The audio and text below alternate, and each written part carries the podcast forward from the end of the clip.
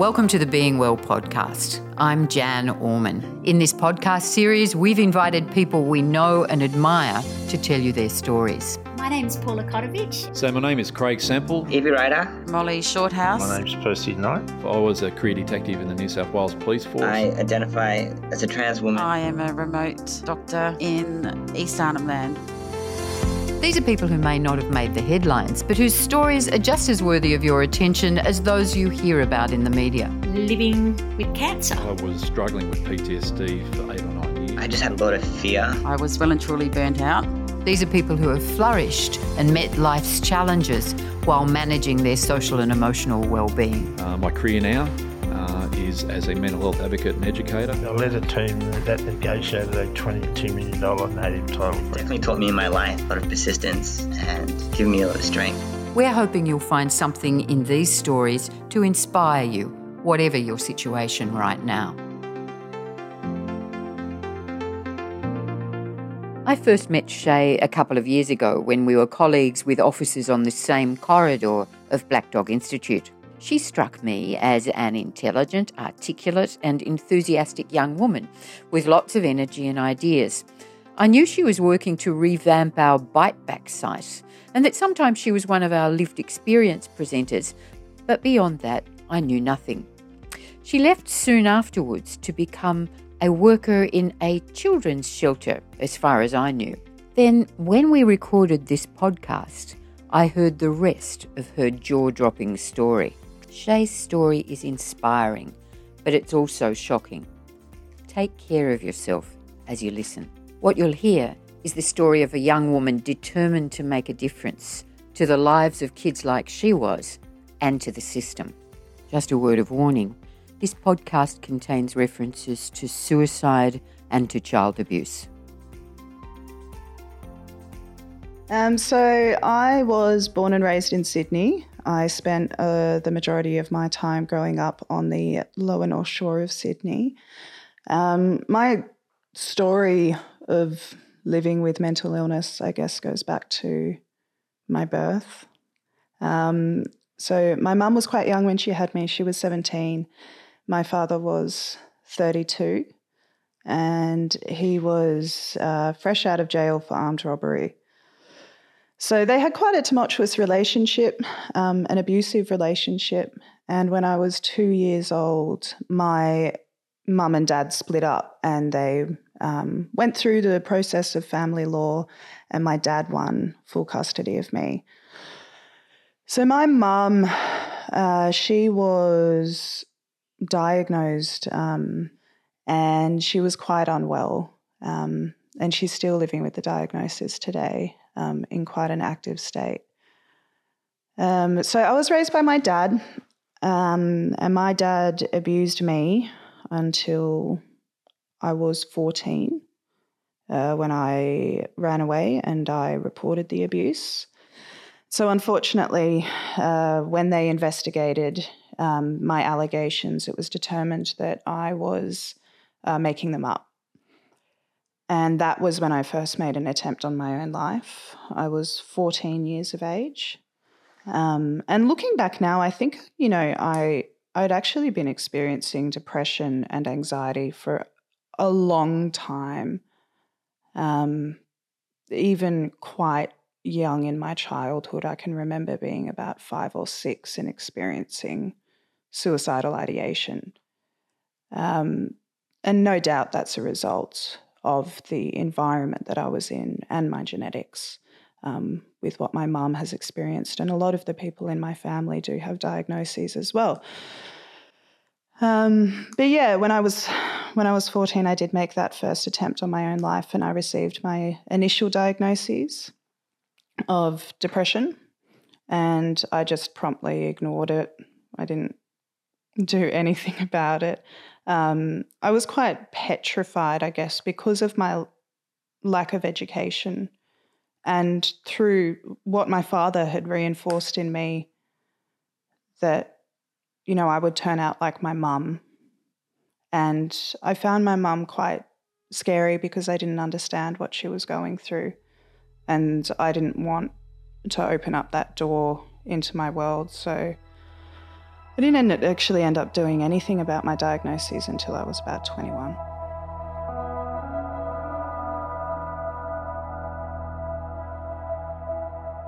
From 14 to 21, I tried to go to school.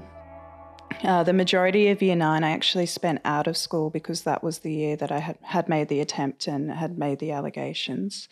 So I was in a refuge um, for after my attempt. Um, I was picked up by my social worker and I was um, taken to a refuge. And they were very clear that, you know, there was only a three month limit.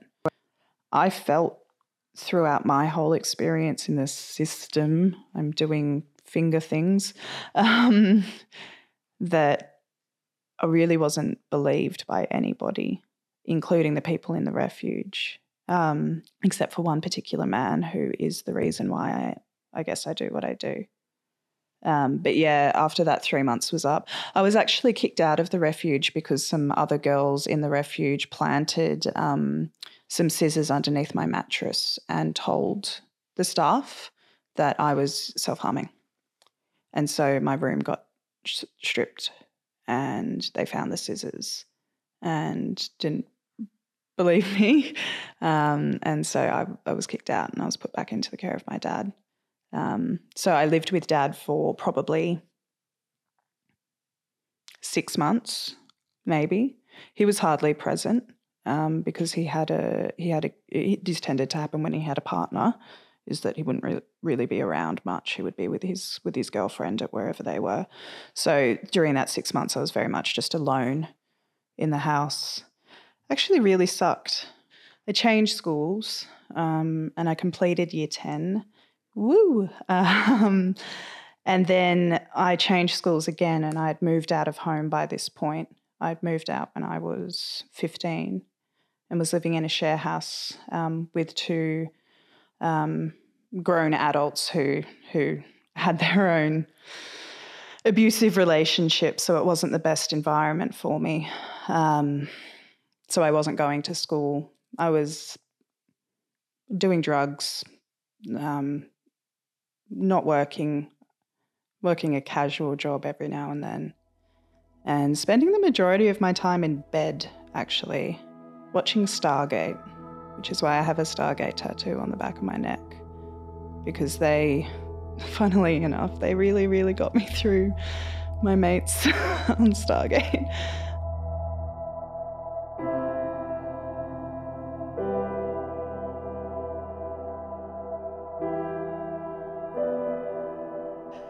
And then I I moved into this I got my own unit when I was 18 because I could finally sign a lease. And I moved into this studio apartment. And there was this guy that lived downstairs. And um, he played the guitar so and he had a man bun so i was instantly attracted to him. It didn't matter. Nothing else mattered. He had those two elements. Um, unfortunately um, you really should focus on more than just playing the guitar and the man bun when you get into a relationship with someone i highly recommend doing that um, so you know, it ended up being a little bit, I guess, of the controlling, somewhat emotionally abusive relationship. I don't think that anyone realized what was happening when it was happening, but that's how it turned out to be. Yeah, we shared the same drug addiction. Um, I remember on like the fir- one of the first days that I went down to see him, I actually had a psych appointment that day. Um, and I remember going downstairs to see him, and I was like, I'm going off to to this first psych appointment. He was like, Why? It's like, I th- I think that I have depression. He was like, No, you don't. It's all in your head. Which is correct because um, of where the, the brain is located um, inside your skull, which is in your head. um, but, um, you know, I unfortunately was like, yeah, he's right.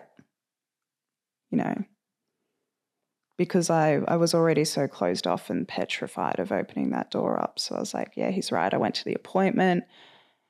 I hardly even remember it because I was so not invested.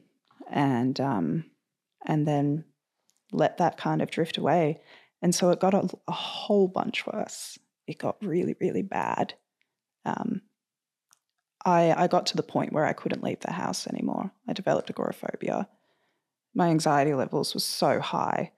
If I did go outside, I just remember being so focused on my stride, the way that like I held my gait, the way that I moved my legs and my arms, because I, I felt like I wasn't doing it right and that everybody was looking at me and being like, you're not walking right. Like I just I, I would have to, if I had to leave the house, I would have to wear, even if my phone was dead, I'd have to wear earphones and I'd have to wear sunglasses so that I didn't have to hear anything and nobody could see my eyes. That helped somehow. Um, I ended up developing an eating disorder during that time as well. And I think that that really was to just kind of gain back some sort of sense of control. Over time, though, I have, you know, understood that I really do have eating issues. Um, but yeah, I ended up, you know, getting to a point where I was quite unhealthy and constantly shaking. Um, and people were noticing, like, if I handed someone a piece of paper, it was like flitting in their face wildly. um, so, yeah, I'm gonna have a glass of water.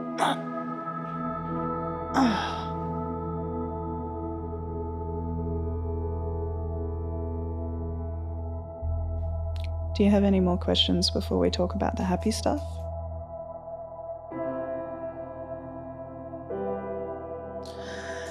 When I was 21, um, two of my friends got engaged, and it was really big deal. I hadn't seen my group of friends for three years. If if I had it, very sporadically.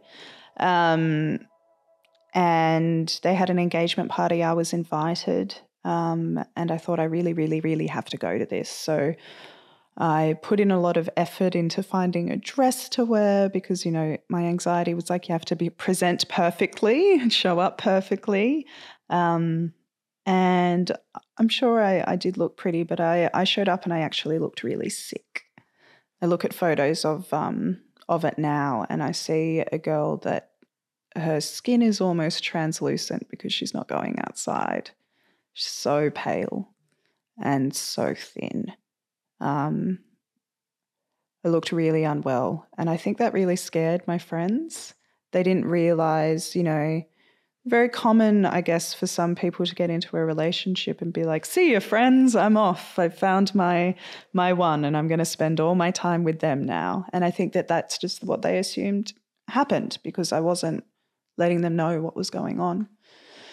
But they saw me and they they realized, and and I had such a good time that day. I was filled with anxiety. I hardly spoke to anybody except for one particular friend who came and sat next to me on the bench because they could just tell that I was like, like group of people, friends I haven't seen in three years. What am I doing here? Um, and and you know they just they just hung out with me for the day, made me feel safe. Um, and I went home and I said to my boyfriend, I want to quit the drugs and I want to see my friends again. And he was like, Well, then I guess it's not going to work um, so we split up. I won. Um, and um, my friends really started to push me in the direction of actually going to a doctor and, and seeking some support.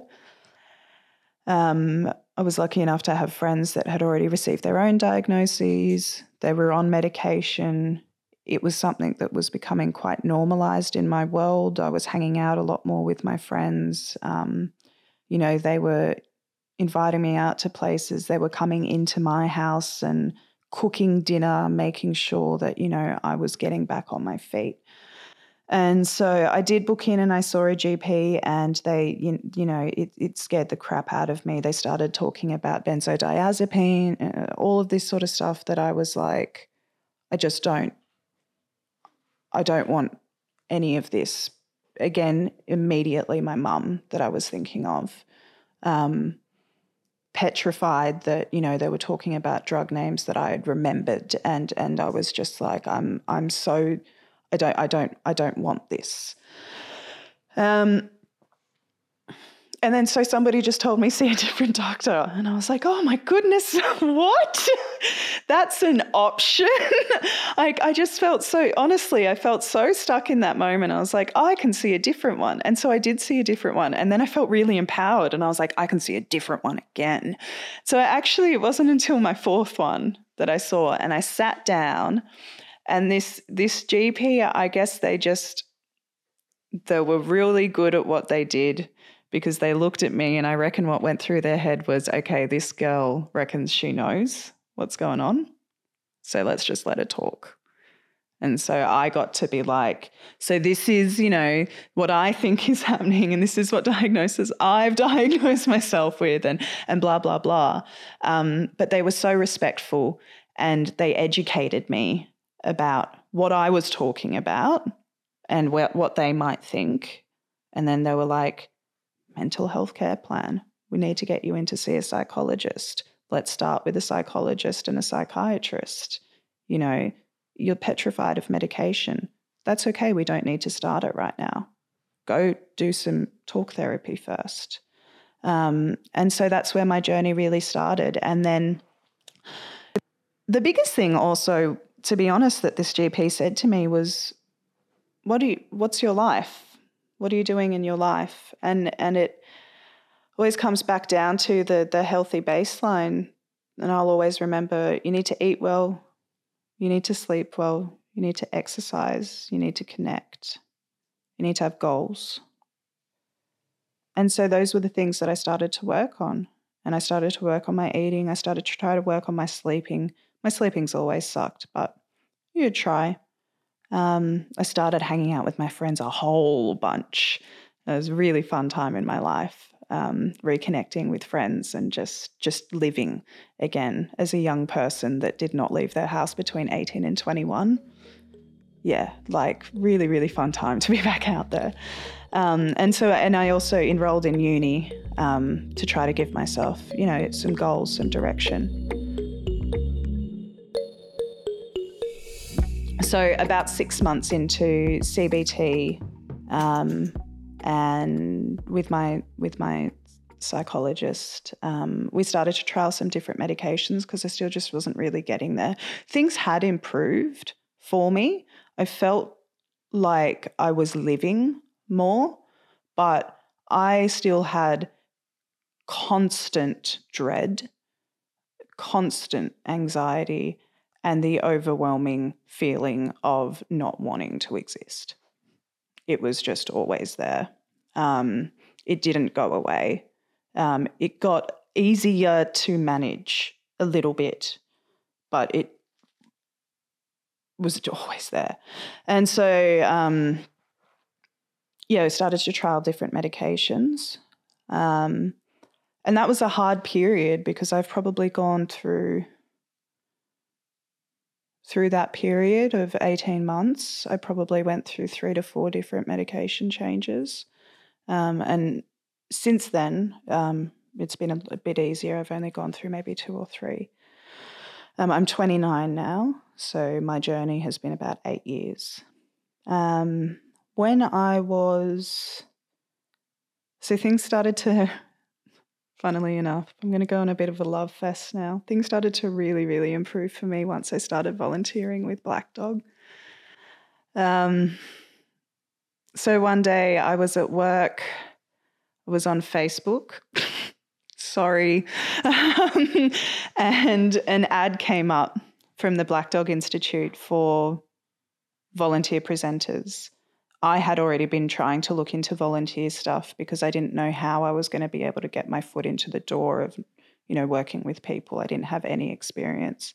And so the algorithms worked and they they showed me Black Dog. And I remember applying and I got this call from a girl named Sarah. And um, and I was at the pub and I had to run off to a fire escape. And um, thankfully, um, you know, I was sober. And and then I got in. And and then I went to training and I had a probably the longest panic attack I've ever had in my life on the first day. I was sitting in this room with a bunch of people with lived experience, and I was like, everyone's so much more confident than I am. And, and it was like, it was this moment of like, oh my gosh. And I had to really battle these thoughts of see how much better everyone else is than you.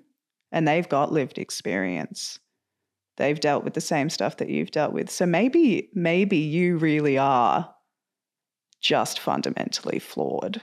Like, and I couldn't, I could hardly talk that day. And I felt like I was going to say something wrong when I stood up and, I, and everyone's talking about how not everybody, but in my head, the way that I'm perceiving it, what I'm focusing on is just the people that are getting up being like, and now my life is great and everything's good. And, you know, and I've managed to be able to move on from it. And in my head, I'm like, and you haven't, have you, Shai? You're you're not cured. You're not cured. And I and I had to stand up and I was like, I, I can't say that I'm cured. Like I live with this and this is going to be around for me forever, I think. And and I learned how to deal with it, learn how to manage it. Um, and her baby and being so petrified. And then everyone clapped and they were so nice to me. And it was just so wonderful. And I had people come up to me afterwards and like make sure I was okay. And and I was like, man, like Black Dog really just from the get-go, they just showed me they never, you know, you know what, they never doubted me I told them my story, and nobody went, Is she telling the truth?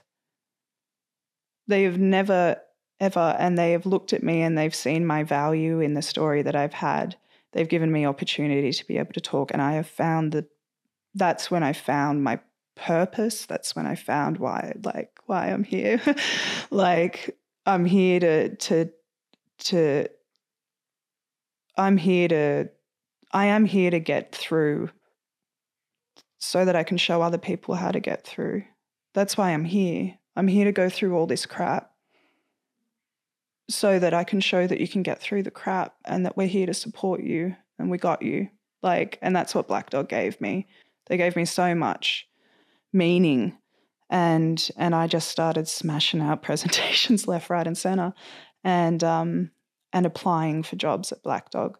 I would not stop applying every job that they had. I was like, I'm going to apply for that one. I am not qualified for that one. I am not qualified for that one. But you know what? That lady in HR is going to remember my name.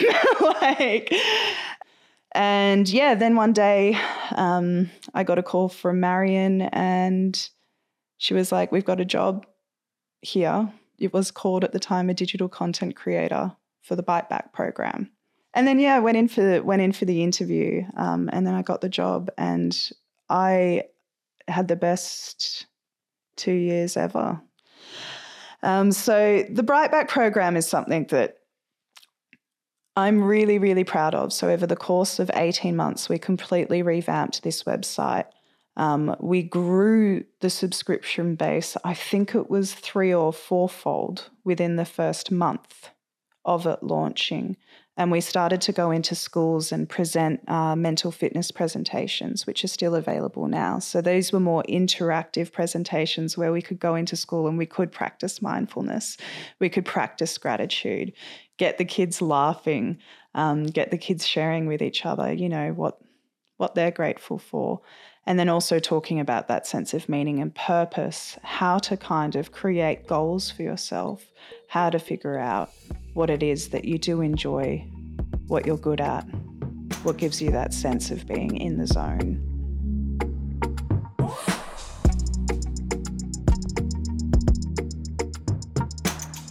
So, with my own mental health, I um, uh, like I've said, I'm not cured. I, I, I do continue to seek treatment, and I'm still going through um, managing my depression, my anxiety, my PTSD. So I um, do have my own medication regime.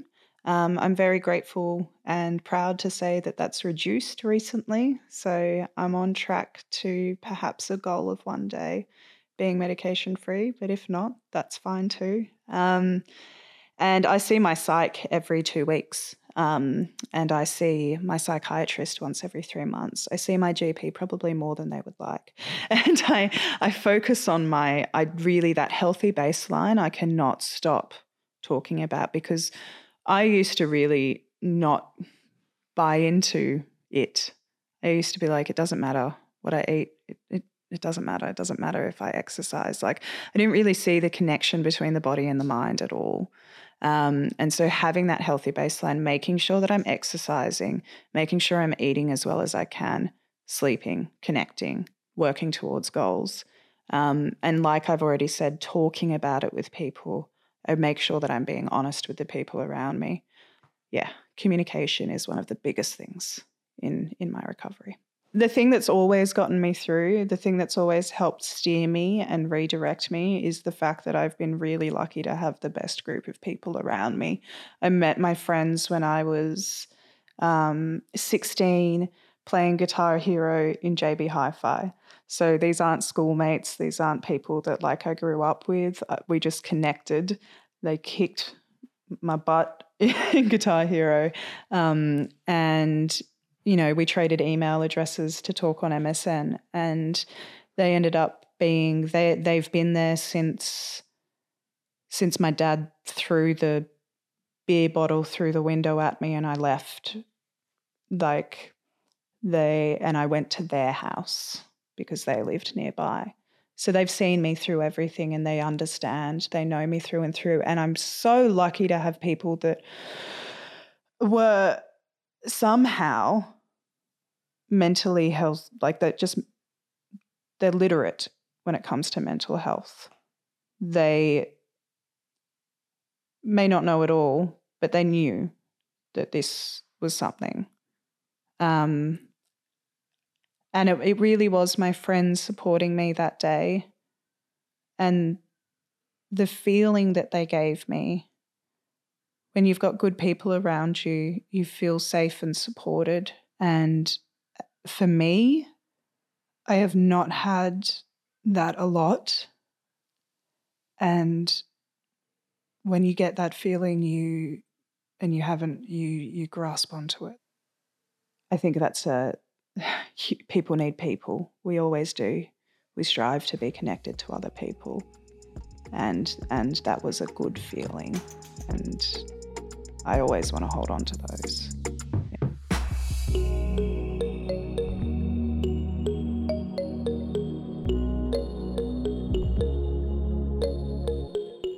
Yeah, sure. So when I was when I was within the the system, I guess the out of home care area, um, it made me feel like I I was the one at fault.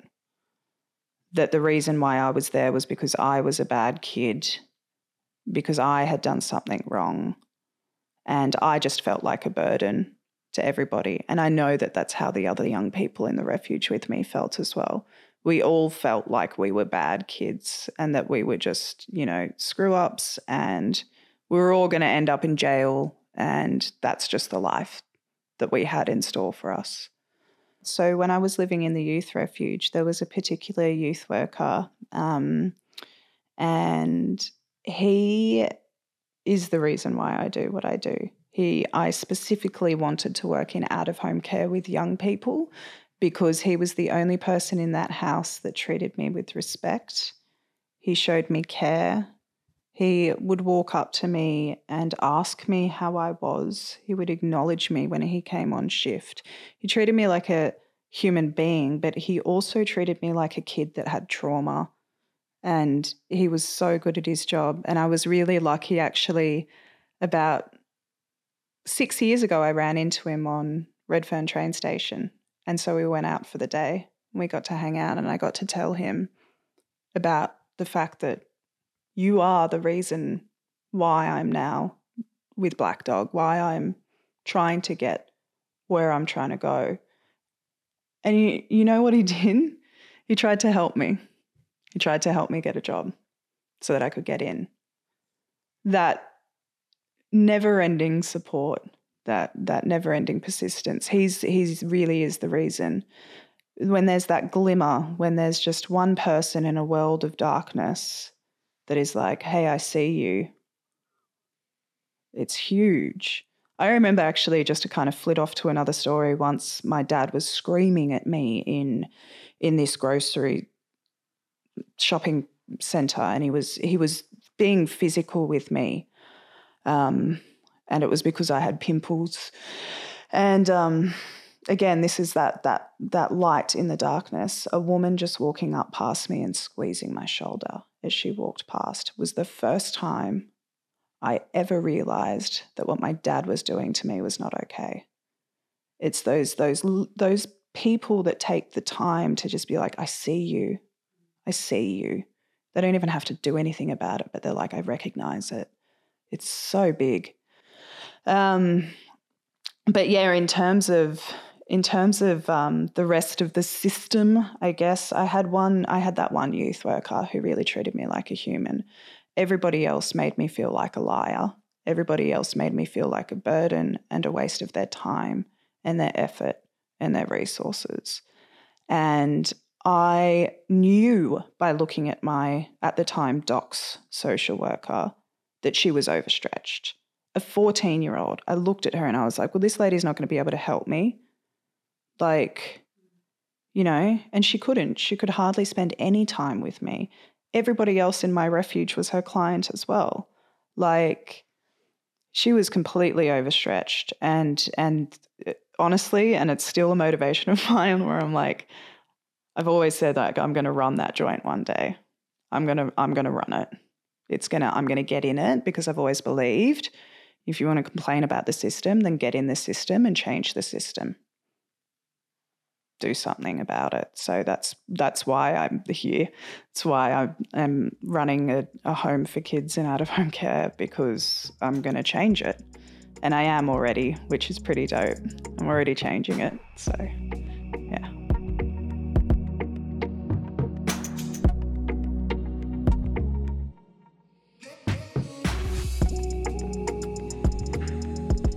So, like on reflection, right? when I'm looking over the past maybe 10 years, 29 years of my journey, everything that I've gone through, it's it's weird actually because I guess, you know, I'm I'm almost 30, so we can talk in thirds. And for the first two thirds of my life, I was surrounded by people that were toxic for me. I was surrounded by disbelief of what I had gone through. Um, in terms of my mental health and any time that I wanted to explore that, it was somewhat shut down. Um, and over the past 10 years, I feel like I can't describe it other than since my friends, you know, pushed me to get help, since Black Dog gave me the opportunities that they have, I feel like I've lived for the last third of my life for the first two thirds of my life, I felt like I survived. And and now I guess I'm thriving, not surviving, you know? I I I actually participate in the world around me and nobody controls this girl but this girl. Right? I am I am in charge of my life. And it used to be my dad, it used to be my ex, it used to be my diagnoses, those things were all in charge. And now it's me. And and sometimes my depression or my PTSD or my anxiety might try to come in and be like, oh no, no, no, we're we're in charge. But it always comes back to me. I'm always the one that ends up being in charge. And that's that's really empowering. Um, my world now is a much more happier and hopeful and vibrant place. And when I have my moments, because I still do, wonder if people believe me still. I have imposter syndrome. I don't know if I'm I'm doing this podcast right now and I'm like, uh, should I be doing this? like, but it's like, what's the evidence? Six, seven years of having people at my back supporting me. That's a long time. Like I said, it's the longest relationship, friendship, anything that I've had. Um, got to rely on that evidence when I go into my anxiety mode, my imposter syndrome mode. Got to rely on the evidence. And where I'm at now is incredible. Um, and that's what I always just try to go back and focus on. And if I ever need anything, I just talk to my people because they're all there. I know that I could call up any one of my friends, colleagues from Black Dog at any point, they would be there straight away if I needed them. I can do that with my my husband, my housemates. I can do that with any single one of my friends. And I think that's one of the biggest things that probably the past decade has taught me. And I say this a lot in my presentations. It's really important for everybody to ask their friends if they're okay. Yeah. Reach out to the people around you. But God, if I can give some advice to the people that are in it with, with the depression, your mask is working. You're really good at putting on the mask. And I know that cycle. I know what it's like to go out with the mask on and feel like you're not being seen and, and, nobody cares about you. But you're just really good at putting on the mask, dude. Try to talk to somebody too. Don't wait for them to ask if you're okay. Walk up to somebody that you love and say, I'm not doing all right. I need you. Let them in because they will be there for you. They just don't recognize it. Let people in. That's the biggest thing. Talk. It's okay to feel like crap. The majority of people around you do too. Let's talk about it. Like it it it releases that burden from you. Just being able to reach out. And as soon as you reach out, then your friend knows and they will look at you and they will see that sad look in your eye and they will give you a hug. Because now they know and they want to support you. They want to be there for you. They love you. Like, so let them in. Yeah.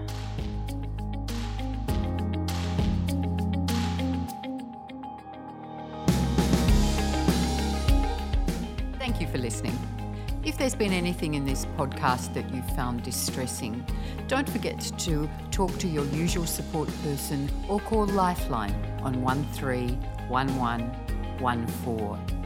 And if you'd like to hear more in the Being Well podcast series, you can find it on the Black Dog Institute website.